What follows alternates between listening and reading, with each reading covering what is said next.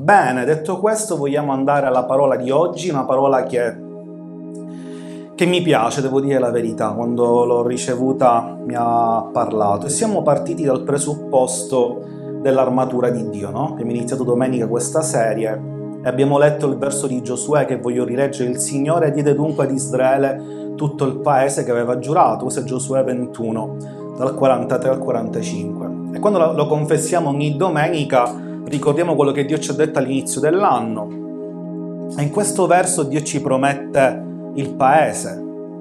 Dio diede ad Israele tutto il paese, il paese parla di stabilità, un luogo dove piantare le tende, un luogo dove riposare, si dice giustamente non c'è un posto uguale a casa propria, no? E il paese indica questo, Dio vuole darci stabilità, vuole darti stabilità non soltanto come chiesa, ma come individuo, come figlio. E poi aggiunge al verso 44, il Signore diede loro pace da ogni parte. E la pace significa shalom. Dio vuole darti pace nel tuo corpo, affinché tu non debba temere che si vada sgretolando in maniera incontrollata.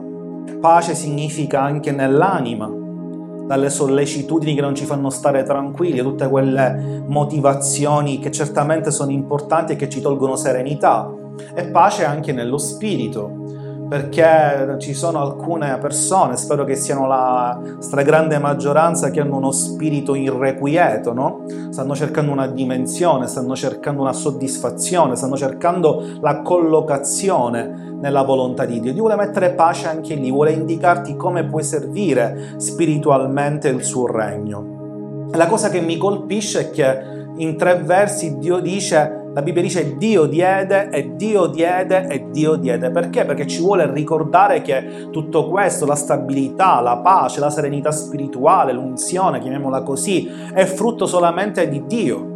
Non c'è altro che dobbiamo cercare, ma questa cosa ci deve fare riflettere. Perché? Perché Dio può fare tutto questo? Dio può fare tutto questo perché Lui è il Re dei Re perché lui ha tutta l'autorità. E così pensando all'armatura di Dio, mentre stavo pregando, ti metto fermati, fermati, chiudi gli appunti perché c'è un ottavo pezzo che non ho inserito in Efesi 6, ma che è riportato in decine di versi nella scrittura, almeno sette volte in maniera specifica.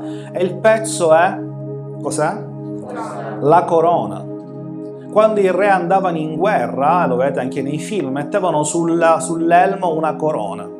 L'elmo è l'ottavo pezzo, non me ne vogliono i puristi della teologia, poi in caso possiamo parlarne, ma effettivamente un pezzo che è riportato sempre nel Nuovo Testamento.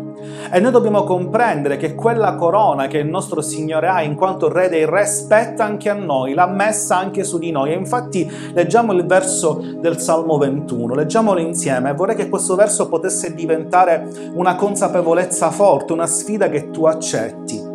Poiché tu gli sei venuto incontro con benedizioni di prosperità e gli hai posto sul capo una corona d'oro finissimo. Questo è quello che Dio ha fatto, ma delle volte il salmista ce lo deve ricordare. Chiesa, guarda che io sono venuto incontro a te, dice il Signore, con benedizioni di prosperità.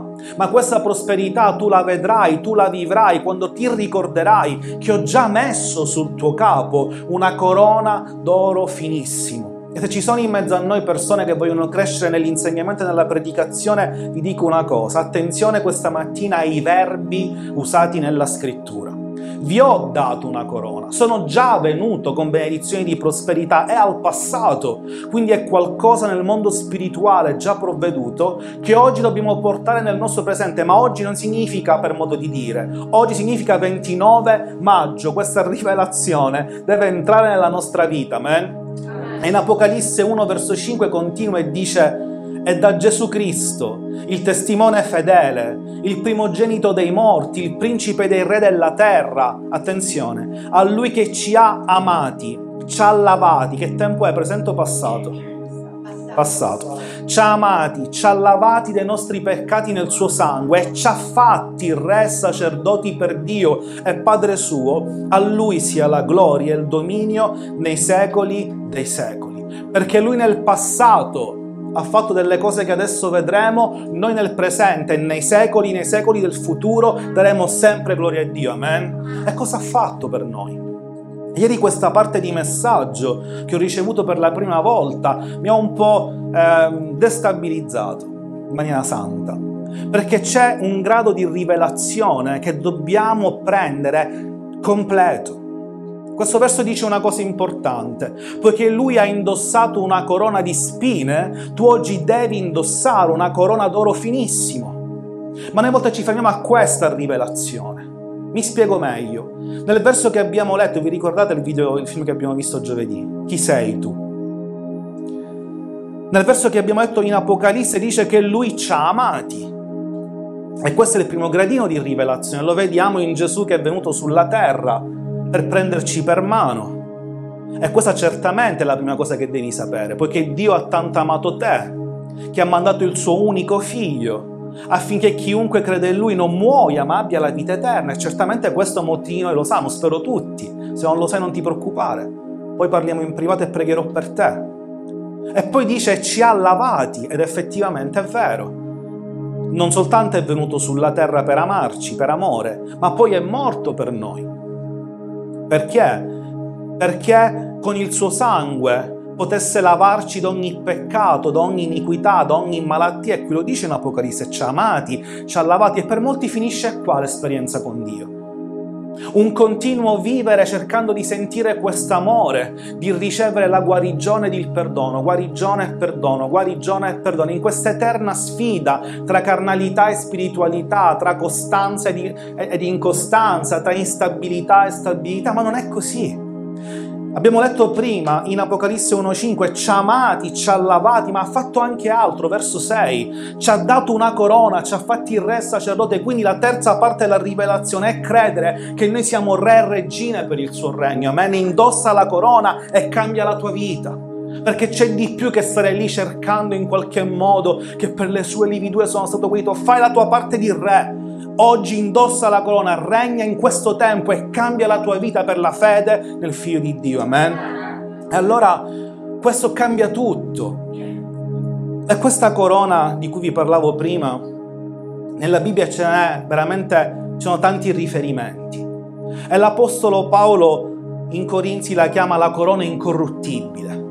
Dio ha messo in te una corona che non è soggetta ad altre forze esterne, non c'è nessuna forza esterna alla parola di Dio che può negare la fede ai decreti che tu fai, perché è incorruttibile, immarcescibile, cioè non passa mai il tempo, la sua parola è eterna.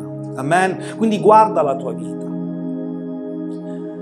Guarda le aree che vuoi cambiare, ma non ti fermare a sperare che per le sue lividure Prendi un verso della scrittura che parla alla tua vita, che parla della tua condizione, indossalo come corona e devi dire a te stesso ogni giorno, a Satana in persona, agli angeli del cielo, al tuo Padre eterno. Questo verso dice, e lo citi, e lo impari, e lo rumini, come dice Dio a Giosuè in Giosuè 1, il termine ebraico è ruminare, cioè lo mastichi.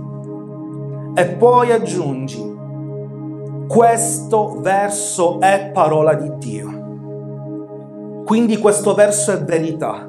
E anche se cielo e terra passeranno, quello che è scritto qui non passerà e io lo vedrò. Questo significa indossare una corona incorruttibile, non c'è nessun'altra verità che lo possa negare. Poi addirittura Pietro la chiama corona, corona di gloria, è vero, perché? Perché Pietro ci insegna un'altra cosa. Quando tu assumi questo atteggiamento regale, questo atteggiamento di fede, questo atteggiamento sferzante delle circostanze, quindi folle, credere nell'incredibile, l'unzione di Dio scende come la sua gloria e tu entri a casa delle persone, non sei un canale di paranoia, ma sei un canale di fede e la gente cercherà il tuo consiglio, cercherà la tua presenza, tra virgolette, perché sa che comunque tu trasmetti l'unzione di Dio.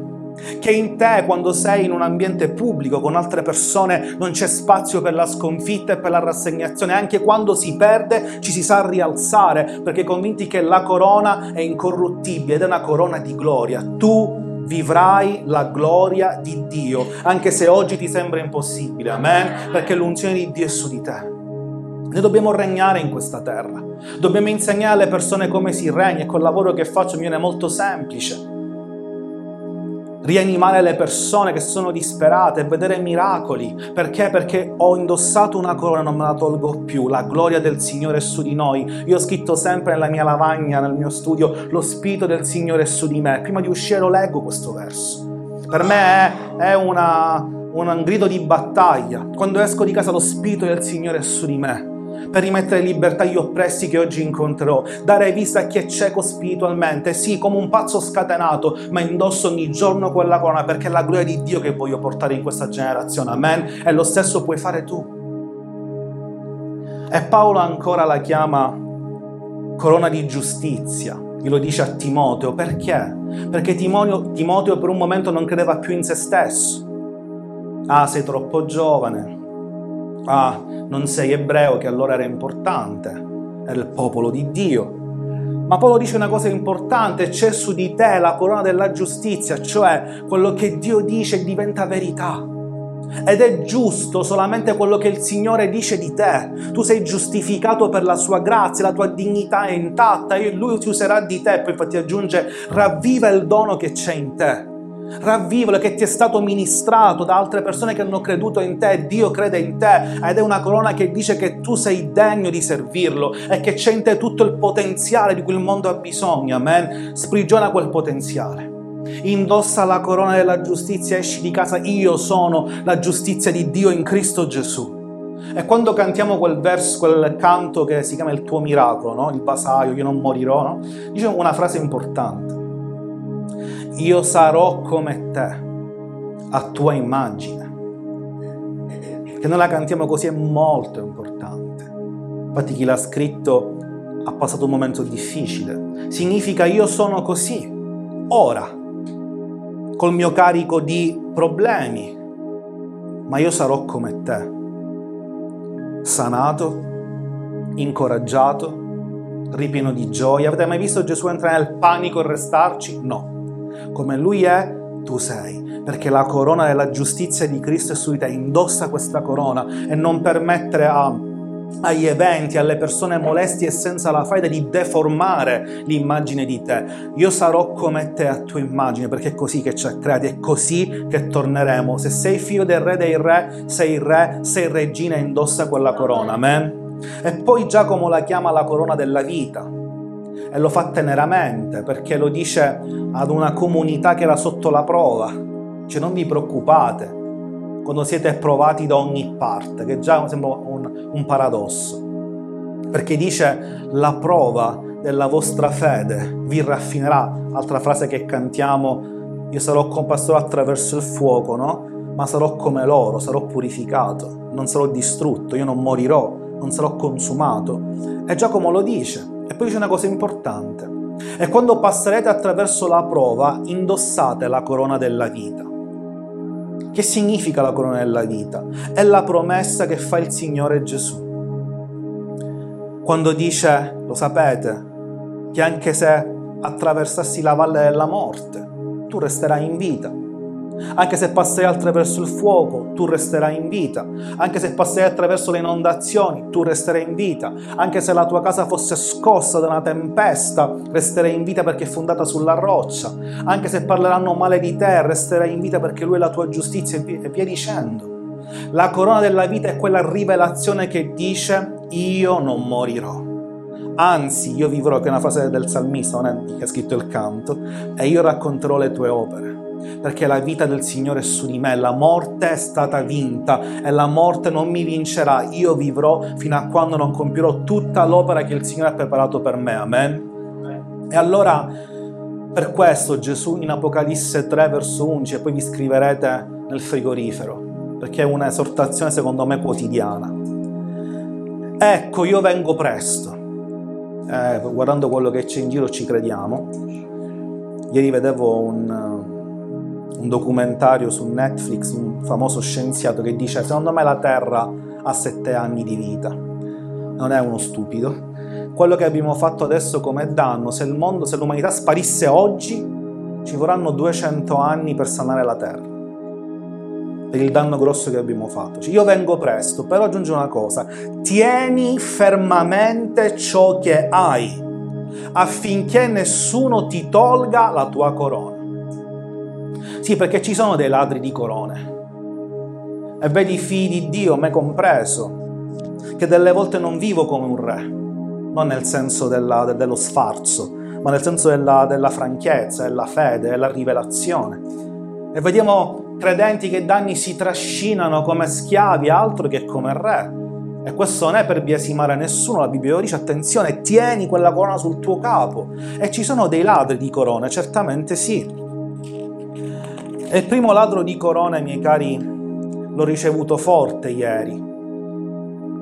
È il cuore di orfano. Questo letto di solitudine, il fatto di sentire profondamente che in fondo in fondo non c'è qualcuno che ti ami veramente in maniera incondizionata, doverti conquistare l'affetto, gli interessi delle persone, che magari quando c'è una festa comandata, temi di restare dietro la, la vetrina di quella, di quella, casa, come nei film americani, no? Mentre la famiglia è riunita in un caldo camino e tu sei fuori al freddo, è una sensazione. Non sentirsi veramente amati da qualcuno che morirebbe per te. E c'è una storia che voglio leggervi che penso che porterà guarigione nelle nostre vite. Seconda Samuele 9:8 si parla di Mefiboshet, un ragazzo che Davide volle incontrare per benedirlo. E Mefiboshet rispose Mefiboshet si prostrò a terra e disse che cos'è il tuo servo perché tu tenga conto di un cane morto come me? Questo è il cuore di orfano, non aspettarsi mai che qualcuno ti possa amare incondizionatamente. Sono rimasto da solo, non c'è più quell'amore paterno, quell'amore materno che mi conquista. E tu adesso vieni qua da nulla, non so neanche chi sei, ti conosco per fama, certo sei il re Davide, ma io sono un cane morto. Perché tu dovessi benedirmi con una promessa così grande che tu ti prenderai cura di me dopo che sono cresciuto da solo, storpio, senza l'affetto di nessuno? Non ho conosciuto mio padre Jonathan, non so chi è mio nonno Saul e tu vieni qua e mi prometti qualcosa, io non ci credo. Ed è quella, quel velo di tristezza e di malinconia che delle volte noi ignoriamo ma che rimane sempre nel nostro cuore. E quello toglie la corona perché non, perdi quella franchezza, perdi quella certezza, perdi quella, quella, consapevolezza di riposare in Dio perché c'è qualcosa che ha messo in te. Ma guardate a quello che dice Davide. Cosa vi ho detto all'inizio? Attenzione ai verbi. Nella Bibbia sono fondamentali. Verso 7. Davide gli disse, gli rispose, davanti all'obiezione sono un cane morto, chi sono io per te? Non temere, perché intendo usarti bontà per amore di Jonathan tuo padre e ti restituirò tutte le terre di Saul tuo antenato e tu mangerai sempre la mia mensa. Quando ho letto ieri per la millesima volta questo verso mi sono saltato in aria. L'obiezione era, Davide io non sono nessuno, sono un cane morto. Ma quale benedizione? Ma quale guarigione? ma quale serenità, ma quale persona giusta al mio fianco? Davide cosa risponde? Restituirò. Cosa si restituisce? Quello che è già suo. Grande rivelazione. Davide stava dicendo, io non ti farò l'elemosina. Tu non devi estorcermi una benedizione, io non ti benedico perché mi pare pietoso, per gli amici di fuori, che mi sembri, ehm, perché mi fai tenerezza. Io non sono super buono e quindi oggi ti degno della mia generosità. Io ti do solamente ciò che è già tuo. La benedizione è già tua, già ti appartiene. Non la devi estorcere, non devi credere che forse un giorno la meriterai. Dio ti restituisce ciò per cui ha già pagato, è già tua. E infatti gli ricorda che è suo padre, tu non sei un cane morto. Guarda che Jonathan tuo padre era il re di questa terra e tuo nonno era il re dei re di Israele, tu non sei un cane morto. E oggi Dio ti dice guardati per come sei veramente, tu non sei l'ultimo, tu sei figlio di re, devo restituirti solamente ciò che è tuo. La benedizione è già tua, la guarigione è già tua, la serenità è già tua, la promessa è già tua, il lavoro è già tuo. Devi solamente credere che oggi il Signore vuole darti questa rivelazione per prenderti ciò che ti spetta. Amen. Altro che cane morto. Rame Fiboshet si ritrovò a riscoprire la sua identità. Jonathan, mio padre era re? E mio nonno il re dei re? Ok, e mangiarono alla mensa del re Davide per sempre. Perché questo è importante? Perché Gesù in realtà ce l'ha insegnato, ma noi molte volte non lo vediamo in Matteo 6, verso 7. E nel pregare non usate troppe parole. E per favore, dai, mi però. Come fanno i pagani. Perché i pagani? Perché i pagani pensano che solo se la divinità si impietosisce ti dà qualcosa quindi mille parole, mille uh, frasi da ripetere a memoria, ma colpa, colpa, No, non basta, non serve, però attenzione a cosa dice. Verso 11. Dacci oggi il nostro pane quotidiano. Questa è una grande rivelazione. E l'ho scritta un, con una frase, la preghiera regale è una preghiera che decreta ciò che è già nostro per diritto di proprietà. Tu non devi pregare la mattina, Signore, dammi un pezzo di pane. Già c'è una porzione di pane che porta il tuo nome devi solamente prenderti ciò che è tuo, reclamandolo con una preghiera di fede. Dammi oggi il mio pane. Dammi oggi la mia guarigione, la mia porzione di gioia, la mia porzione di salvezza nella vita di qualcuno, la mia porzione di unzione. È già mio e io lo voglio. Amen. Non troppe parole, non troppi riti, non troppi digiuni fatti solamente per impietosire Dio. Chiedi ciò che è tuo. Amen. Perché? Perché la scrittura lo dice. In Giosuè lo sapete, io vi ho dato già ogni cosa che la pianta del vostro piede calcherà. E Gesù lo aggiunge in Luca, io vi ho dato già potere sopra principati, potestà, scorpioni e serpenti e sopra ogni dominazione del nemico. Già ce l'hai i verbi, vi ho dato, già è tuo. Prendilo allora questa mattina, dammi oggi il mio pane quotidiano, voglio il mio e cambia il modo di pregare. Io non voglio un lavoro, io voglio il lavoro che Dio ha pensato per me. Io non voglio un tocco dal cielo, io voglio la mia guarigione che ha pensato per me. Io non volevo una donna accanto, volevo la donna che Dio ha preparato per me. Io non voglio un locale per la chiesa, voglio il locale che Dio ha preparato per noi perché è mio e oggi il mondo me lo deve restituire. Amen. Non permetteremo più che il mondo ci rubi ciò che è nostro. Non permetteremo più a Satana di prendere le cose nostre. Oggi le voglio restituite tutte, amen. La gioia ti spetta, la pace ti spetta, tutto ciò che è scrittura ti spetta, prendilo. Ma fai questa preghiera, dammi oggi il mio pane quotidiano. C'è scritto Denis. Pane nero di segale, di segale, di costapane, non ne voglio altri. Ogni giorno lo prendo. Voglio quello. Non voglio un'altra benedizione. Non voglio vivere la vita di Francesco e lui quella mia. Voglio la mia vita, il piano che tu hai per me. Restituiscimelo. E questo modo di pregare è completamente diverso.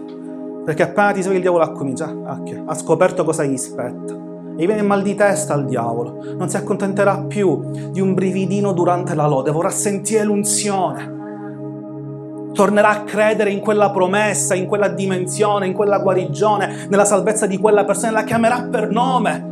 O è troppo preciso? Chi gliel'ha detto? Voglio che il diavolo abbia ogni giorno la sua dose di mal di testa, perché le nostre preghiere sono regali, amen. Togli la corona di spine di addolorato che non ti spetta più, se l'è caricata il Signore Gesù e prendi la corona d'oro finissimo che Dio ha preparato per te, inizi a regnare nella tua vita. Amen. E allora il prezzo è stato pagato e quindi tu hai autorità perché è di tua proprietà. Se Gesù ha pagato per le nostre malattie, tu ne hai proprietà quindi puoi chiederle con autorità. Se qualcuno bussasse a casa tua, un estraneo, chi è? Io non mi conosci, voglio entrare e prendermi quello che c'è nel tuo frigorifero. Tu che gli dici? Sì, prego, accomodati. No, questa è casa mia. Le promesse che stai aspettando sono state pagate dal sangue di Gesù. Quindi sono di tua proprietà, quindi prendile con autorità. Questa è la preghiera regale, questo è indossare la corona. E poi per concludere, c'è un altro ladro di corone, a parte il cuore di orfano, che sono le chiavi sbagliate. Noi delle volte usiamo delle chiavi per aprire le porte che mancano, come canta Gianni Morandi, e delle volte noi ci proviamo con la chiave della razionalità. Obiettivamente, secondo me, se sposto questo, se faccio quello, oppure non c'è soluzione. E la razionalità, se non riesce ad aprire quella porta, arriva la paura. Come farò? Un'altra chiave, ahimè, molto presente, è la chiave del risentimento. Noi ci muoviamo in certe aree per ripicca, per dare la rispostina a quello, ah, pensa che non ce la faccio, faccio vedere io, per vendetta. E sono chiavi che noi delle volte non ci rendiamo conto che abbiamo. Dico questo così quello pensa, così quello vede, così faccio vedere io. Ed è molto, poi nel campo siciliano che c'è questa vena di soverchieria e questa chiave distrugge noi stessi perché non viviamo secondo quello che è giusto, ma per fare arrivare a qualcuno un messaggio, per mettere una maschera di successo a chi ha pensato che noi dovessimo solamente fallire. Anche questo è il risentimento. E ci divora, ci toglie la nostra identità, caccia via quella corona di giustizia, di vita eterna. E poi c'è certamente la chiave del compromesso e del peccato. Quella è, ahimè, molto diffusa ma quale regnare, ma quale chiedere ogni giorno ciò che è mio? Ci penso io. Entra il peccato, entra il compromesso, Satana mette le tende a casa nostra e non hai più quella franchezza perché tu lo sai nel profondo che lo sai, che sei mosso dal compromesso e che ciò che hai avuto non è frutto di Dio, ma è frutto del peccato, di scelte discutibili. Però la scrittura ci viene in soccorso perché ci sono delle chiavi giuste e questa mattina useremo nell'adorazione. In Matteo 16, 19, Gesù chiede ai discepoli, conoscete la storia, chi dite che io sia?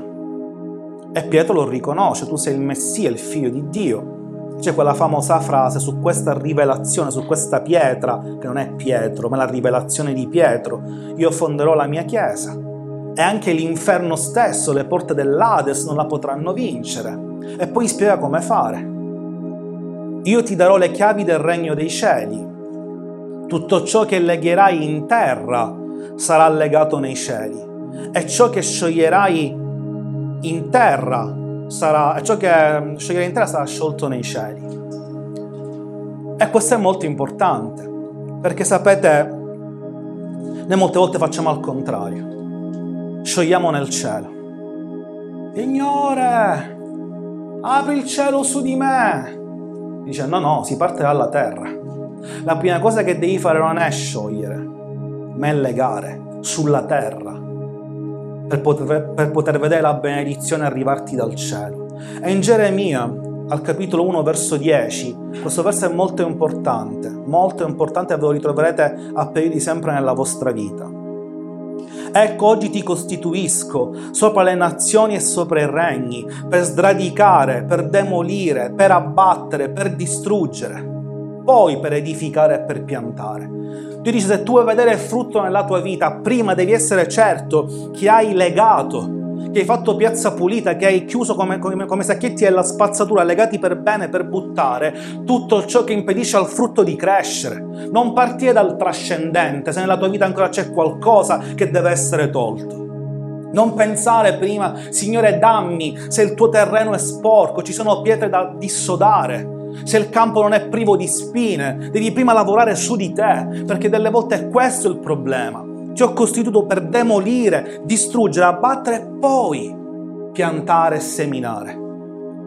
Questa è l'esortazione di Gesù. Vuoi vedere la mia gloria? Occupati del terreno del tuo cuore, fai piazza pulita di ciò che impedisce al seme di andare in profondità, che siano relazioni, che sia peccato, che siano vizi, che siano false convinzioni. Il tuo carattere deve essere spezzato per poter vedere la gloria di Dio. Amen. non quello che io voglio, quello che tu vuoi, allora il cielo si apre. Devi legare quelle cose che il diavolo ha lasciato libero dentro di te e devi buttare fuori come si butta la spazzatura. Dio cerca curi puri, amen. La ricerca della santificazione, di più con Dio, di meno con il mondo e con le concupiscenze di questo mondo. E poi dice, e ciò che avrete sciolto sulla terra sarà sciolto anche nei cieli. Sì, perché ci sono delle cose che Dio si aspetta che escano fuori dalla nostra vita per vedere benedizione. Galati 5:22. Ma il frutto nostro, che già è dentro di noi, il frutto dello Spirito, libera fede perché manifesta i miracoli. Non cambierà la tua condizione se non vivi per fede. Non cambierà quella circostanza se non l'affronti con fede. E poi libera la mansuetudine la mansuetudine ci rende più saggi. Cos'è la mansuetudine? Non è detto che il mio pensiero sia quello corretto. Mi fido di te. Qual è il tuo pensiero su questa cosa? Ci rende più saggi. Quando penserai di non avere bisogno di nessuno su di te, sei all'inizio del tuo fallimento. Sii mansueto. Fatti, fatti anche colpire, se è il caso, con amore. Fatti aggrizzare e allora diventerai una persona migliore, più saggia, che prenderai la conoscenza di chi ne sa più di te. E infine l'autocontrollo. Sleghiamo, liberiamo autocontrollo perché incoraggia l'unità. Quello mi ha detto quella cosa, basta, non parlerò più con quella persona. E il corpo di Dio si divide. No, no, autocontrollo. Ok, pazienza, maturerà gentilezza, gli do dignità. Non dico questa persona, pazienza, gentilezza, perché l'unità del corpo di Cristo è più importante del mio umore. Arriverà a maturazione, se non lo farà ovviamente ne prenderò atto, ma arriverà a maturazione. E tutte queste cose, miei cari, ci danno regalità, perché migliorano la nostra vita leghiamo ciò che il diavolo ha messo in noi, buttiamolo fuori e sciogliamo il frutto dello Spirito e vedremo la sua gloria. Amen? E io voglio concludere con un verso, un verso che conoscete bene, ma che io voglio rileggere perché è l'emblema di quello che abbiamo detto oggi ed è la vita del re Davide. E Davide sapete la storia, improvvisamente Davide viene minacciato con tutta la sua nazione da Golia è al capitolo 17 al verso 23. Di prima Samuele 17-23 dice E mentre parlava con loro, ecco uscire dei Filistei quel campione, il Filisteo di Gat di nome Golia, e ripetere le solite parole. Da quanto tempo ti senti arrivare questi pensieri nella mente? E non ce la farai, non lo risolverai, e finirà male. Le solite parole. E Davide le udì tutti gli uomini di Israele, che vi ripeto erano guerrieri, alla vista di quell'uomo fuggirono da lui ed ebbero paura. Per troppo tempo la paura di qualcosa, anche di un'area della tua vita, ti ha tolto la corona. Oggi devi essere liberato da questa paura. Amen? Devi essere liberato dall'ansia e dal pensiero lontano che tu morirai sotto il gigante Golia o che quell'area morirà sotto Golia. Verso 33. Saul, meraviglioso Saul disse a Davide tu non puoi andare contro questo filisteo per batterti con lui perché non sei che un ragazzo cioè guardati onestamente non ce la puoi fare. Guarda tutte le persone che hanno fallito in quella condizione come te ma c'è crisi. C'è in crisi Netflix ce deve fare il tuo capo. Ma lascia perdere. Amen. Grande re Saul incoraggiamento meraviglioso. Mentre lui Golia è un guerriero fin dalla sua giovinezza, cioè onestamente è più forte di te. Ieri hanno detto per incoraggiarci a telegiornale le tre cause perché stanno licenziando come pazzi le grandi aziende internazionali.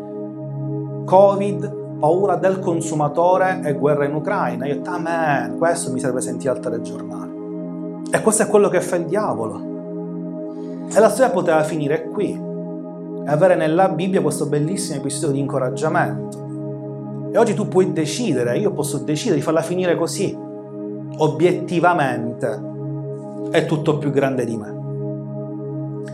Però c'è il verso 34, ringraziamo il Signore, che comincia con due lettere che associate mi fanno impazzire. Verso 34, chi è che ha la Bibbia aperta e lo può, lo può leggere? Come inizia? Ma Davide rispose a Saul. Prime due lettere, ma.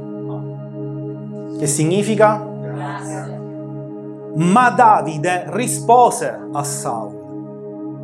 Oggi è tempo che noi rispondiamo con la corona in testa d'oro finissimo. Io oggi rispondo a questi ragionamenti perché non soltanto c'è il gigante che parlava e minacciava la morte, ma anche Saul, il re di Davide stesso, parlava e portava depressione, oppressione e sconfitta e Davide non stette lì ad ascoltare e basta non immagazzinò queste informazioni dette da persone autorevoli, perché Saul era un guerriero più abile, tra virgolette, di Davide, più esperto di Davide, perché Golia era più alto di Davide, non importa l'autorevolezza di questo mondo, il re dei re è più forte, è quella la verità, la sua parola, credi solo a quella e rispondi oggi al gigante e al re di questo mondo che ti scoraggia, amen, di ma il ma di Dio. Ma Davide rispose a Saul, il tuo servo pascolava il gregge di suo padre. Quando un leone o un orso veniva a portare via una pecora dal gregge, io lo inseguivo, il leone e l'orso. Io lo inseguivo, lo colpivo e lo strappavo dalle sue fauci.